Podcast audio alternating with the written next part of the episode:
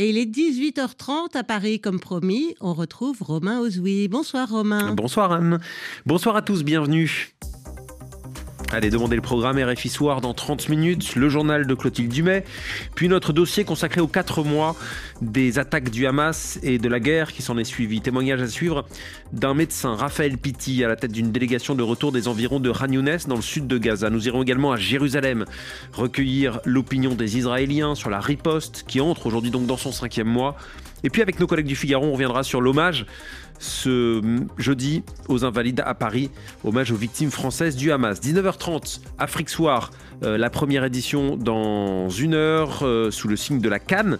Les demi-finales ont lieu ce soir. Le choc RDC Côte d'Ivoire en soirée. Actuellement, le Nigeria affronte l'Afrique du Sud. Mais pour le moment, c'est votre débat. Le débat du jour. Romain Ozoui. Alors il y a un peu plus de 8 mois, dans le débat du jour, nous tentions de répondre à cette question. Est-ce que le logement en France est une bombe sociale? Car c'est à l'époque ce qu'affirmaient de nombreux spécialistes. Alors huit mois plus tard, la situation ne s'est pas arrangée, semble-t-il, bien au contraire, la bombe sociale a explosé. Voilà ce qu'affirme la Fondation Abbé Pierre dans son dernier rapport. Il faut le dire, les chiffres sont accablants. Comment expliquer qu'aujourd'hui en France, chaque soir, plus de 2800 demandes d'hébergement pour des enfants soient non pourvues? C'était le cas en novembre dernier. Et au-delà de ça, euh, la crise du logement touche, tenez-vous bien, 15 millions de personnes dans le pays, ce qui place la France parmi les mauvais élèves européens. Alors la bombe sociale du logement a-t-elle explosé? Voilà la question qu'on pose ce soir. Comment cela se traduit-il? Et puis comment sauver la situation? Soyez les bienvenus dans le débat du jour.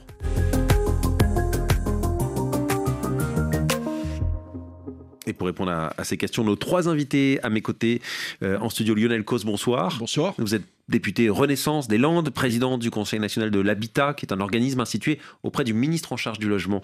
Face à vous, Manuel Domergue, bonsoir. Bonsoir. Directeur des études de la Fondation Abbé Pierre, que je citais. Et puis Jean Pinsol, bonsoir. Bonsoir. Président de la Chambre des propriétaires du Grand Paris, association à but non lucratif. Merci à vous trois d'avoir accepté l'invitation du débat du jour sur RFI. Alors, avant de savoir si elle a explosé, cette bombe sociale, c'est ce que vous affirmez, Emmanuel Domergue, pourquoi est-ce que d'abord on peut parler de bombe sociale en, en parlant du logement, parce que c'est un spectre assez large, bombe sociale. Ça, renvoie à quoi pour vous, ce concept? Ben, Ça renvoie déjà à une bombe à retardement qui était annoncée par à peu près tous les acteurs de l'immobilier depuis euh, déjà un an ou deux. Parce que vous savez, le logement, c'est un secteur qui prend du temps à se manifester. Hein. C'est l'immobilier, c'est immobile. Et donc, on voit à l'avance euh, que les choses tournent mal. Et, s'il n'y a pas de réaction de la part euh, du gouvernement, des élus locaux, eh ben, les choses tournent mal. Et donc, ce qui devait arriver est, arrivé et donc euh, ça, ça a des effets désormais avec notamment une chute de la production de logements, tous les logements euh, compris, et en particulier des logements sociaux. Euh, on a vraiment moins 50% de logements sociaux produits par rapport au début du quinquennat d'Emmanuel Macron en 2017 et ça, ça a des effets. Et ça arrive dans un contexte où déjà il y avait une crise du logement en France pour les personnes en bas de l'échelle, hein, les, classes moyennes inférieures, les classes populaires, les gens au SMIC, etc. Et ça vient compliquer encore plus la situation pour les personnes qui attendent un logement, notamment un logement social. On est maintenant à 2,6 millions de ménages qui attendent un logement social. C'est en augmentation chaque année.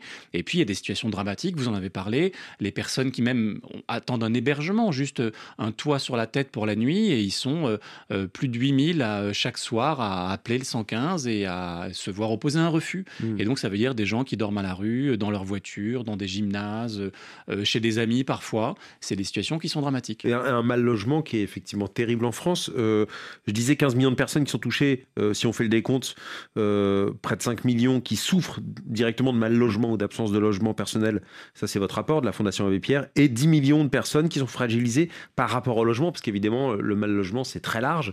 il y a euh, l'idée de souffrir du coût excessif du logement, il y a euh, la précarité énergétique, il y a l'idée que le, logement puisse être surpeuplé. comment ça se traduit euh, les effets du mal logement aujourd'hui en France? Ben, Vous l'avez dit, hein, la crise du logement, c'est très large. Il y a les personnes, c'est le plus spectaculaire, qui sont à la rue, qui n'ont pas de logement du tout. Et puis toutes les personnes qui sont logées, mais qui sont pas très bien logées, qui ont froid chez elles, euh, qui sont en surpeuplement, euh, qui se ruinent pour payer leur loyer, qui sont menacées d'expulsion. Et ça, ça a des effets sur la vie quotidienne, sur la vie familiale. Quand vous êtes en surpeuplement, ça veut dire que les parents dorment sur le canapé du salon, que les enfants sont à trois ou quatre par chambre, qu'on peut pas manger ensemble dans la même pièce. Le fait d'avoir froid, d'avoir de l'humidité, des moisissures, ça abîme les voies respiratoires. C'est des enfants qui ont des bronchiolites à, Mm. répétition, de l'asthme.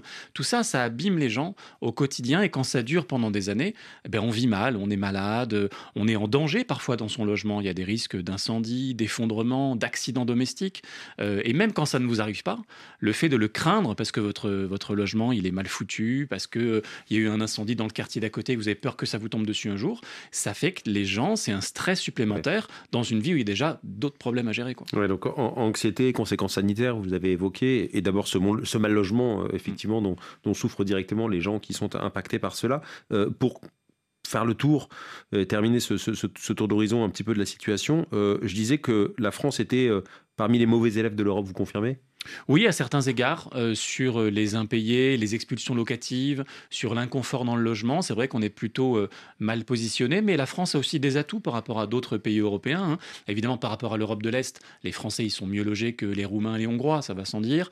Et puis on a des outils dans le sens où depuis des décennies, euh, on a construit une politique du logement qui existe encore, même si elle est un peu érodée. On a 5 millions de logements sociaux, ça veut dire que on laisse pas quand même sans réponse tout le monde. On a un parc d'hébergement de 300 000 places. On a les APL, des allocations pour aider les gens à payer leur loyer. C'est euh, 16 milliards d'euros par an. Donc euh, on est dans un pays qui a des outils pour vaincre le mal logement, mais qui ne les utilise pas assez bien. on a, on a terminé sur une note optimiste, mais clairement c'est le pessimisme qui domine. Lionel Cos, vous qui êtes président du Conseil national de, de l'habitat, je le disais, c'est un organisme institué auprès du ministre en charge du logement. Co- comment vous réagissez à ce constat que vient de faire euh, le, le directeur des études de la Fondation Abbé Pierre? Tout d'abord, je, partage ce qui vient d'être dit. Euh, Je, fais la, même analyse en tant qu'élu et je crois qu'il il faut prendre très au sérieux euh, les études qui sont menées euh, par justement les acteurs du, logement et en particulier la Fondation Abbé Pierre. Moi, ce que je vois, ce que je constate sur le terrain, c'est qu'on est sur une accélération de la crise du logement. Euh, cette crise date pas d'il y a un an, bien plus, lo- elle est bien plus lointaine, parce que j'ai été maire d'une commune euh, dans les Landes euh, qui était soumise, qui était une commune tendue hein, entre 2014 et 2017. Et déjà à l'époque, j'avais de gros problèmes de logement. J'avais tous les jours des gens qui n'arrivaient pas à se loger, qui avaient des problèmes de pouvoir d'achat à cause du logement, et euh, certains qu'on retrouvait malheureusement dans les voitures ou, euh, comme ça vient d'être dit, des familles qui étaient en surpopulation dans certains types de, de-. Euh, donc cette accélération, euh, je pense qu'elle est devenue un peu générale sur l'ensemble du pays. Et euh, s'aggrave de plus en plus sur les zones qui étaient tendues il y a, il y a, il y a 10 ans, puisque maintenant, je crois que c'est tendu quasiment partout. Alors ça vient de, de plusieurs raisons. D'une part, parce que les compositions familiales ont changé. Euh, Moi, je suis département rural, donc c'est vrai qu'un département dans lequel il y a des grandes maisons. Avant, il n'était pas. euh, on voyait régulièrement euh, trois générations dans une maison. Hmm. C'était chose que l'on pouvait voir il y, a, il, y a, il y a 30, 40, 50 ans. Moi, j'ai connu mes grands-parents et mes arrière-grands-parents dans la même maison. Aujourd'hui, non, il faut quasiment trois maisons par génération. Parce que les familles se décomposent, parce qu'il y a des, études, des enfants qui font des études ailleurs, etc. Et tout ceci, on ne l'a pas anticipé. Mais c'est une évolution saine et que l'État n'anticipe pas du tout? Alors, l'État ne l'a pas vu venir, euh, c'est-à-dire qu'il y a eu quand même des programmes de construction, on a, on a construit, mais on n'a peut-être pas suffisamment construit où il fallait, Euh, ça c'est euh, déjà le, premier point. On n'a pas construit pour répondre justement ben, au fait qu'il y a de plus en plus de familles qui divorcent, donc il nous faut aussi des logements abordables, sociaux, avec plus de chambres que l'on fait. Moi je reconnais que dans ma commune, j'ai beaucoup de logements sociaux en T2. Donc c'est bien quand vous êtes pièces. seul ou quand vous êtes un couple. Mm. Mais quand vous avez effectivement une maman, parce que c'est souvent le moment qui vient avec deux ou trois enfants, parce que c'est le mari qui garde souvent la maison ou parce qu'il vend de la maison, mais il vous faut euh, deux logements avec euh, deux, trois, quatre chambres. Il vous en faut plus quand même parce qu'en fait, vous avez les gardes alternés, etc. Donc, tous ces phénomènes font qu'aujourd'hui, euh, nous avons de gros problèmes. Et, euh, et les problèmes, c'est quoi? Ce sont des gens qui sont mal logés, qui sont dans des logements qui ne sont pas adaptés à leur composition familiale, des logements qui ne sont pas accessibles. On a id- identifié les problèmes, mais vous, vous avez dit plus de besoins, et j'ai envie de vous répondre moins de moyens? Je- De la- je- euh, euh, le logement en France, 1,6% du PIB, c'est un record, ça n'a jamais été aussi bas? Oui, il y a une volonté en effet de baisser, alors en particulier sur les aides fiscales. hein, c'est le choix qu'a fait le gouvernement de baisser les aides fiscales. Je suis assez mitigé en effet sur, euh, sur ce principe-là. Je, peux comprendre que les aides fiscales, on ait envie plutôt de mettre l'argent sur euh, ben, d'autres besoins de la société et de faire d'autres choix politiques. Il n'y a, a pas de problème. La difficulté que l'on a, c'est que si vous enlevez les aides fiscales, si vous voulez que vous pouvoir avoir des programmes immobiliers et faire en sorte de continuer à produire et à construire du logement dans notre pays, il faut que les taxes baissent aussi. Parce que si les gens n'ont plus, je dirais, les aides d'un côté et que de l'autre, ils ont des taxes de plus en plus élevées, euh, il faut regarder tous les chiffres. Parce qu'aujourd'hui, euh, le logement en France est taxé à, 56%, alors qu'il est à 26% en Allemagne. Donc vous voyez qu'on crée des déséquilibres. Et ce qu'on n'a pas réussi à faire aujourd'hui, c'est de dire quel est le modèle que l'on veut pour faire en sorte que les mmh. bailleurs sociaux continuent à construire du logement social ou du logement intermédiaire, que les privés, parce qu'on en a besoin aussi pour sortir des opérations dans la durée, pour pouvoir faire le parcours résidentiel, puissent continuer quand même aussi investir et que euh, les gens qui veulent accéder à la propriété euh, puissent pouvoir le faire aussi. Voilà. Mm. Et donc là, on a besoin, je dirais, d'un cap, on a besoin de planification. Et encore une fois, je sais la question que je vous posais, vous n'avez pas d'abord besoin de moyens. Encore une fois, je rappelle, vous êtes président d'un organisme qui est auprès du, ministre en charge voilà, du logement. C'est un organisme consultatif qui donne des avis sur euh, tous les décrets du gouvernement, d'une part. et qui vous ne dites pas au gouvernement que d'abord, il, il faut davantage de budget pour le logement aujourd'hui, on, parlera de ce qui est devenu le ministère du logement. Il, faut déjà euh, accepter euh, de dire que nous avons besoin d'une politique nationale hmm. et je dirais une planification en termes de construction, de production de logements. Ensuite, on la déclinera et en fonction des besoins que nous avons, le CNH d'ailleurs euh, que je préside a fait des propositions. On les a mmh. remis il y a 15 jours le euh, Conseil national de président de la République en termes de construction mmh. de logements pour notre pays. On est entre 450 et 500 000 logements par an. 350 000 à peu près pour les besoins à venir et 100 000 pour le rattrapage. Et il a dit quoi le Premier ministre? Des problèmes. Eh ben, écoutez, il a depuis 10 jours, donc je sais qu'il est très attentif à ces sujets-là. Moi, j'ai eu l'occasion de discuter avec lui, je sais qu'il écoute et j'espère que dans les jours ou les semaines qui viennent, on pourra partager, parce qu'on partage le constat, mais on ne met pas en face les mêmes solutions. Hmm. Donc euh, maintenant, mon objectif à moi, c'est que les travaux que l'on fait qui sont consensuels, parce que le CNH, c'est 83 professionnels du logement. Hmm. Il y a bien sûr la Fondation Abbé Pierre, mais pas que. On a dedans aussi euh, les promoteurs immobiliers, on a euh, voilà, énormément de, de, personnes qui sont qualifiées, des personnes qualifiées qui viennent, et donc ce sont des travaux qui sont consensuels et partagés par tout le monde.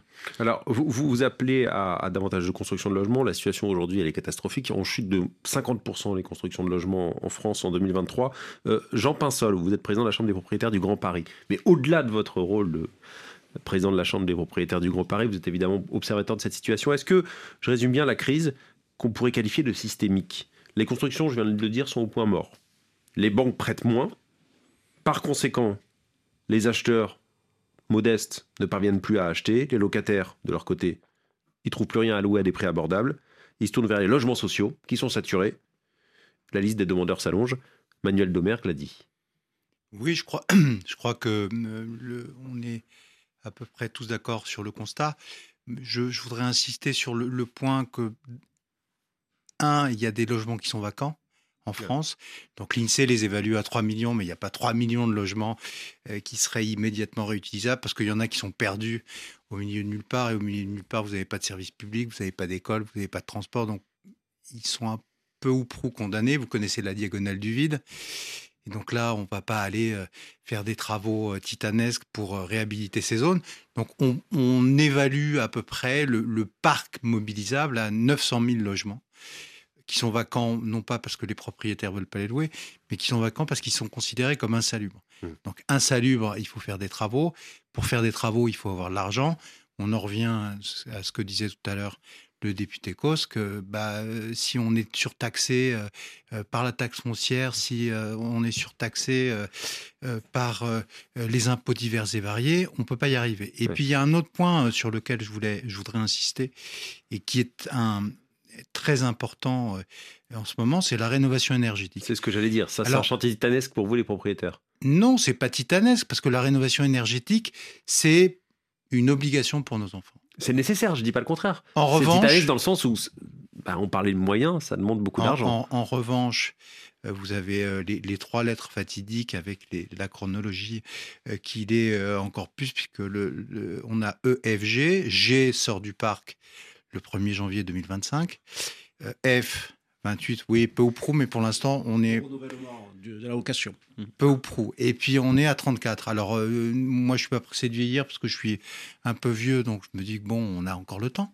Mais euh, toutes ces dates, c'est demain. Et on va avoir, dans, les, les, prévisions qui sont faites, la moitié du parc qui sort du, de la location parce qu'il sera considéré comme insalubre. Donc qu'est-ce qu'on fait? Mm. Donc moi j'ai intitulé euh, simplement euh, mon, ma pensée par un acronyme. Euh, c'est les 3 F. Alors c'est pas la filiale de promotion immobilière dans le social, mais les 3 F c'est financement, fiscalité et faisabilité. Faisabilité, il faut revoir les délais parce que demain de- ça va être extrêmement compliqué d'être au pied du mur et ne pas pouvoir le faire. Financement, parce que quand vous avez des loyers qui sont pas forcément très élevés, euh, bah, il faut payer les travaux. Et quand vous dites à votre banquier, euh, j'ai un logement en catégorie F ou G, bah, il va un peu se faire euh, tirer l'oreille pour vous financer. Et puis la fiscalité, je pense, mais je ne suis qu'un Ouais. modeste citoyen, qu'il faudrait que la fiscalité soit adaptée aux logements qui vont euh, faire l'objet de rénovation énergétique. Je ne sais pas si vous vous souvenez, parce que vous étiez trop jeune, mais autrefois, dans la déclaration de revenus fonciers, il y avait un abattement forfaitaire qui était de 14%, et puis qui a été réduit, il a disparu, on ne sait pas trop pourquoi, on sait pas trop pourquoi. Euh, et, et je pense que pour les logements qui font l'objet de rénovation énergétique et de remise en location sur le marché, il serait utile d'avoir un abattement pour le moins à hauteur de 25% pour pouvoir reloger tout- toute cette masse. Et, et oui, je suis d'accord avec le constat des uns et des autres. Mm. Et puis en plus, aujourd'hui, euh, euh, les prix de l'immobilier sont peut-être allés trop haut et on est peut-être en train de vivre un réajustement. Financement, fiscalité, faisabilité, les 3 F. On va, euh, dans, quelques instants, euh, évoquer les pistes pour sauver le logement en France. Manuel Domergue, la rénovation euh, énergétique, vous qui dites que la, la bombe a explosé, la bombe sociale a explosé du logement, la rénovation énergétique, ça va encore enfoncer les difficultés? Parce que Non, c'est euh, ce qui renforce les difficultés. important. Ce qui renforce les difficultés, c'est l'absence de rénovation énergétique. Oui, mais en termes de moyens? Non, non, mais en termes de moyens aussi, qu'est-ce qui fait qu'il y a une explosion du froid aujourd'hui? Depuis deux ans, on est passé de 14% des Français qui ont froid à 26%, parce qu'ils vivent dans des logements qui sont euh, mal isolés, parce que les prix de l'énergie ont augmenté, mais ils sont appelés à augmenter. Euh. Donc il faut s'adapter à ça. Mm. Oui, c'est compliqué de rénover énergétiquement les logements. On a essayé pendant des années de dire aux propriétaires bailleurs, écoutez, ce serait bien de faire des rénovations, vous avez des obligations auprès de vos locataires, mais tant qu'il n'y a pas sûr. d'obligation, ben, il ne se passait pas grand-chose. Mais Depuis quelle inquiète pas obligation Ça Non, vous inquiète pas dans le sens, vous n'avez pas Non. peur qu'on prenne du budget ailleurs, alors que déjà, il y, a des difficultés que vous avez pointées dans le début de cette Bah, émission c'est de sûr manière que évidente. Ah, ça nécessite des fonds publics, des investissements supplémentaires pour aider les propriétaires qui n'ont pas forcément tous les moyens le faire. Donc ça, c'est sûr. Mais aujourd'hui, on voit qu'il y a une montée en puissance quand même des, moyens publics pour la rénovation énergétique. Donc espérons que ça continue pour faire des bonnes rénovations et qu'on les fasse une bonne fois pour toutes pour euh, euh, 40 ans et qu'on n'y revienne pas tous les, tous les 5 ans. Euh, donc ça, mais après, évidemment, on, a vu que le gouvernement, à des moments, a dit on va faire un peu moins de construction et mettre le paquet sur la rénovation. Euh, Julien de Normandie, qui était ministre du Logement il y a quelques années, a dit Moi, je serai le ministre de la rénovation des logements. Mais il faut les deux. On a, une pénurie de logements et on a des logements qui sont mal isolés. Donc il faut investir dans les deux à la fois. Et c'est vrai que c'est c'est un peu compliqué. Le débat du jour. La bombe sociale du logement a-t-elle explosé La question qu'on pose ce soir, ce qu'affirme la, la Fondation Abbé Pierre dans son dernier rapport. Euh, Manuel Domergue, le, le directeur des études de la Fondation Abbé Pierre, est avec nous. Lionel Cos, député Renaissance des Landes, président du Conseil national de, de l'habitat, organisme institué euh, auprès du ministre en charge du logement. Et puis Jean Pinsol, président de la Chambre des propriétaires du, du Grand Paris, association à, but non lucratif. On a fait le tour de, de la situation très inquiétante sur le plan du logement en France, euh, les, les difficultés qui s'annoncent également, les, les- les avec évidemment la, rénovation thermique. Euh, Manuel Domergue, je, vou- je voudrais poursuivre avec vous. Euh, Lionel Cos évoquait ces échanges avec le Premier ministre qui sont plutôt courtois, vous disiez qu'il se passe bien. Euh, ça vous inspire quoi, vous, euh, ce nouveau Premier ministre qui bah, a décidé de réduire la... Alors, le gouvernement a décidé de réduire la voilure sur le prêt à taux zéro, par exemple. Ça existait depuis 1995. C'est pas d'augure à vous rassurer, ce genre de choses. Non, non, honnêtement, on n'est pas très rassuré. Il faut le, le- la- mais tous les acteurs de l'immobilier, hein, on avait monté à la demande du président de la République le, CNR Logement, une sorte de grande grand-messe de Conseil national de la refondation. avec Next City, la Fondation Bépierre et tout le monde. Et pareil, comme, comme euh, au Conseil national de l'habitat de, de Lionel Cos, on arrive avec des propositions consensuelles portées par tout le monde. Et en face, il faut bien dire ce qui est, il n'y a pas beaucoup de répondants de la part du gouvernement. Et là, ça fait quand même sept semaines désormais que nous attendons d'avoir un ministre du logement. On n'en a toujours pas, on attend. Et, et, les premiers pas de Gabriel Attal sur le logement sont franchement très inquiétants. Il a remis en cause la loi SRU qui impose d'avoir un quota de logements sociaux pour les communes qui en manquent. Sans en gros, il veut, il veut élargir ce quota aux logements intermédiaires. Voilà, qui sont plutôt des logements pour les cadres, bah pour faire vite, euh, et sans aucune concertation avec personne. C'est une loi emblématique qui avait été défendue par l'abbé Pierre, qui, qui maintenant devient un peu consensuelle, même auprès des maires qui traînent un peu des pieds pour l'appliquer. Et, tout d'un coup, sans aucune concertation, il annonce qu'il va la modifier. Déjà, sur la méthode, c'est très inquiétant. Et puis sur le fond, euh, il y a des gens qui crèvent dehors. Et lui, sa priorité, hmm. c'est le logement des cadres. Bon, voilà. Là, je pense qu'on n'est pas sur la même planète que M. Attal. Ça va être compliqué de faire évoluer le logement avec le gouvernement actuel, Lionel Cos. Député Renaissance des Landes. Moi, je pense que ce qui est important, c'est que le gouvernement déjà euh, redonne euh, confiance à tous les acteurs c'est déjà la priorité parce que je, le constate, tout le monde est un petit peu perdu. Ce que je vous ai tout à l'heure hein, sur la production, la construction, il n'y a pas vraiment de visibilité, lisibilité de la politique que veut le gouvernement. Donc tout le monde est, est en attente. On parlait là par contre de, la rénovation. Là, c'est un sujet sur lequel il y a une politique nationale depuis d'ailleurs quelques années. Alors après, on peut en discuter. Est-ce qu'elle va trop vite? Est-ce qu'il n'y a pas assez de moyens? Mais on a un calendrier, on a une méthode et on a un budget de l'État, 5 milliards d'euros quand même d'accompagnement euh, avec ma prime rénov pour l'année, rien que l'année 2024. Donc, et qui, qui est monté d'un milliard six par rapport à l'année passée. Donc ça, on voit que quand le gouvernement justement mobilise tous les acteurs et définit une politique nationale, derrière les choses se mettent en place. Plus bien, on les corrige, mais en tout cas on avance et tout le monde euh, participe, je dirais, à l'objectif euh, de rénovation euh, des, passoires thermiques puisqu'il s'agit de, ces logements-là. Sur les, les, logements sociaux, sur tout le reste, en effet, on a besoin de redonner cette lisibilité à tous les acteurs. Moi, c'est ce que je demande, hein, effectivement, qu'on ait clairement une politique sur les années à venir, au moins jusqu'à la fin du quinquennat, de ce que l'on veut faire en termes de production de, logements. Les logements sociaux, on en a besoin parce que c'est le premier accès, je dirais, quelque part un petit peu à l'autonomie. On a l'impression qu'il y en a de moins en moins et de plus en plus de demandes. Alors, il n'y en a pas de moins en moins, ils sont toujours là, mais proportionnellement, bah euh, ça baisse. Par contre, la demande est de plus en plus forte. Et moi, je suis très attaché à l'OSRU. J'ai été maire, euh, j'ai doublé le nombre de logements sociaux dans ma commune en un mandat, donc c'est possible parce que j'étais soumis à la loi SRU. Euh, je crois qu'il ne faut pas lâcher. Euh, ce que font beaucoup de maires d'ailleurs, c'est qu'ils ont le quota de logements sociaux et ils rajoutent un quota de logements intermédiaires en plus le quota logement intérieur doit être en plus. Il ne doit pas être dedans. Et ça, ça se fait dans beaucoup de PLU. Dans beaucoup De documents de majorité ah ben, euh, Sur mon territoire, en tout cas entendu du Pays Basque et du Sud des Landes, beaucoup de communes se sont déjà euh, inscrits sur des objectifs de logements sociaux au moins de 30% pour pouvoir rattraper et atteindre 25% de logements sociaux sur leur commune. Donc il faut bien sûr aller au-delà pour pouvoir rattraper le, le, retard, bien souvent. Et on voit régulièrement des communes qui mettent 15-20% de logements intermédiaires en plus, ce qui fait qu'il y a 50% de logements abordable sur un programme complet. Et derrière, le reste, c'est euh, éventuellement du logement libre ou euh, de l'investissement immobilier.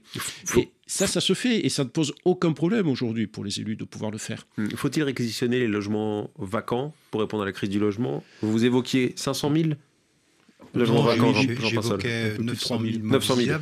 Mais il y en a une, une très bonne partie qui sont insalubres. Donc, oui, comme disait... les logements vacants, vous savez, on a Gabriel Attal, pour le coup, a dit qu'il fallait euh, au moins euh, réquisitionner les certains bureaux vacants. Alors, les bureaux, ça, c'est autre chose. Sur les logements, effectivement, il y, a, il y, a quelques millions de ce qu'on appelle logements vacants, mais à l'intérieur, il y a beaucoup de choses. Il y a les logements qui sont en cours de succession, les logements qui sont cours de vente depuis plus d'un an. Il y, a, voilà, il, y a, il y a des logements qui sont devenus insalubres et inutilisables ou qui sont situés dans des endroits où il n'y a pas forcément de demande. Donc quel est le nombre au final de logements vacants que l'on peut récupérer? Certainement plusieurs centaines de milliers.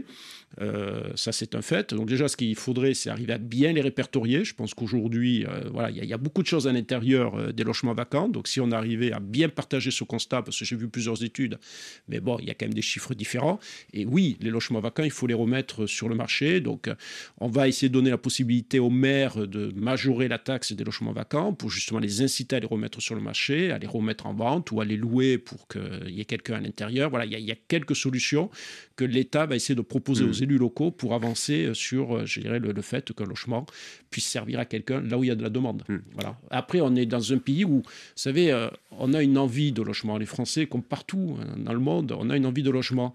Et je crois qu'il faut avoir cette conscience, c'est-à-dire que les gens peuvent avoir l'envie d'un logement pour des raisons fiscales, ça peut arriver de moins en moins pour les raisons euh, économiques et les choix qui sont pris par le gouvernement, pour des raisons patrimoniales, parce qu'en France, on est très attaché aux histoires de succession, pour des raisons sociales, on va au logement dans telle commune, tel type de logement, parce que sa famille, les voisins ont aussi ce logement, etc. Mais on voit que euh, quand euh, les, Français euh, accèdent à un logement, c'est souvent pour des raisons, je dirais, personnelles très fortes. Mm. Voilà. Et cette envie, on ne peut pas aller contre, on ne peut pas empêcher les gens d'avoir ce lien avec leur logement. Je le dis parce que souvent on a tendance à dire il y a suffisamment de logements, on va vous mettre chacun dans un logement, on, a compris Excel et ça suffit. Non, les, Français, on ne peut pas leur dire où ils vont aller vivre et dans quel type de logement ils veulent vivre. Il faut laisser un peu de liberté dans le choix du logement et où on veut aller les vivre. Moi, je connais ce principe du tableau Excel quand hmm. on applique la réalité que dans les pays autoritaires. Mais je crois que ça, ça je suis très attaché. Quoi. Manuel, Manuel Domergue, directeur d'études de la Fondation Abbé Pierre, euh, vous avez évoqué vos inquiétudes concernant la politique du gouvernement en matière de logement ça, dit quoi, cette politique aujourd'hui euh, de notre société? Bah, euh, le, fait, le fait, encore une fois, qu'il y ait 15 millions de personnes qui ont un problème avec le logement en France? On a l'impression que ce gouvernement, depuis 2017, se soucie avant tout de rigueur budgétaire en ce qui concerne le logement et qu'il le voit comme une source d'économie. Euh, Emmanuel Macron, depuis toujours, voit le logement comme euh, un secteur improductif euh, dans lequel les aides de l'État en fait viennent alimenter l'inflation et sont contre-productives. Donc pour lui, c'est un secteur qu'il n'a jamais vraiment appréhendé. Et puis alors, qu'est-ce qui fait qu'on a du mal collectivement, parce que c'est pas que le problème de M. Macron quand même, hein, euh, collectivement à s'attaquer à la crise du logement, c'est que quand même la majorité des Français, ils sont satisfaits de leur logement. La majorité, ils sont contents de leur logement. Heureusement, non mais très bien. C'est parce qu'on a progressé depuis 1954 quand même, heureusement. Et donc ceux qui sont les plus mal logés, c'est quand même des, des, personnes qui sont déjà euh, davantage marginalisées, mises sur la touche de la bah, société. Le logement, c'est un marqueur des inégalités qui sont de plus en plus importantes en France? Oui, tout à fait. la France est riche, euh, y compris en termes immobiliers. Euh, par contre, ceux qui pâtissent de la crise du logement, c'est les personnes au chômage, les personnes qui ont des temps partiels subis, mmh. qui ont des bas salaires, etc., qui n'ont pas de papier. Enfin, et donc, c'est des, des, publics qui ont peu de voix au chapitre. Mmh. Et donc, aller forcer des maires, des riverains à faire du logement social, ça peut euh, fâcher, froisser, inquiéter des gens qui ont plus de pouvoir, qui ont plus la parole, euh, des électeurs, et qui vont dire au maire, écoutez, là, vous n'allez pas me faire un logement social dans mon quartier quand même. Hein, Donc il faut complètement un changement de mentalité. C'est une question aussi de rapport de force. C'est une question de mentalité et de rapport de force. Il faut donner une voix, du pouvoir aux personnes qui sont mal logées. Jean, Jean puisse oh. savoir sur chaque territoire, de chaque commune, quel est le besoin réel et est-ce que ce besoin il est satisfait ou pas? Je pense que si on affichait ça au moment des élections, peut-être que les élus locaux, non, parce qu'en fait, il y a des élus qui font la planification territoriale dans certaines communes, mais pas partout. Vous avez des programmes locaux de l'habitat, euh, ce sont des programmes triennaux, ou vous avez des schémas de cohérence territoriaux sur certains territoires, mais pas partout, et c'est pas forcément rendu public, et c'est surtout pas lisible au moment des élections. Et je crois qu'il est important de dire, voilà, dans telle commune, ce qui a été fait, et voilà les besoins réels des habitants de la hmm. commune. Parce que là, peut-être que euh, les maires auraient une relation différente que euh, le maire qui construit, forcément, il perd les élections, etc. C'est peut-être la base. Jean Pinsol, vous êtes optimiste? Je, je, voudrais rebondir sur le propos de, du député Cos. Euh, effectivement, dans ma commune de Soniac et Cambran, dans les Landes, pour parler un peu des Landes, enfin, vous rassurez-vous, on ne va pas parler que des Landes. Il reste le, le, nombre de logements vacants a été identifié et il y a une petite soixantaine. Donc, effectivement, le maire sait ce qu'il y a, mais comment on le met à disponibilité? Ensuite, je voudrais euh, rebondir. Euh, sur le propos de, de l'abbé Pierre, puis des deux intervenants d'ailleurs. Non, excusez-moi. Je, Manuel je ne suis pas l'abbé Pierre. Mais Excusez-moi. Euh, euh, la richesse des Français, c'est 12 000 milliards d'euros. Hmm. Sur ces 12 000 milliards d'euros, il y a 8 000 milliards d'euros qui sont affectés à l'immobilier. Avant la guerre, la, Seconde Guerre mondiale, la France est un pays de locataires. Après la guerre, on a poussé pendant les 30 glorieuses. À, oui, je sais, le temps presse, ça Ouais. On a poussé le temps le, à, une France de propriétaires. La bombe sociale n'a pas explosé pour vous, pour, pour résumer, parce qu'il nous reste 30 secondes. Si non, je, si non, elle a pas, non, faut non, non, elle, est, elle existe, mais il faut la désamorcer. Il faut la désamorcer. Elle a explosé, nous dit Emmanuel Domergue. Et vous, Lionel Cos? Il y a une crise sociale, mais je pense qu'elle va exploser prochainement, mais on peut dire qu'elle a explosé parce qu'en termes de communication, c'est important, de, je dirais, de maintenant de, hmm. que tout le monde agisse et d'interpeller en tout cas euh, tous les élus, quoi, tous les politiques. Il y a à faire. Merci beaucoup à vous trois. Reçoit Lionel Cos, député Renaissance des Landes, président du Conseil national de l'habitat, organisme institué auprès du ministre chargé du logement. Manuel Domergue, merci. Merci. Directeur des études de la Fondation Abbé Pierre. Et merci Jean Pinsol, président de la Chambre des propriétaires du Grand Paris, association à but non lucratif. Merci. Merci à Florence Ponce à la préparation de ce débat. Tiffany Manta qui était à la réalisation. Et rendez-vous sur RFI.fr pour réécouter et podcaster ce débat du jour. Restez à l'écoute dans 30 secondes, c'est RFI Soir.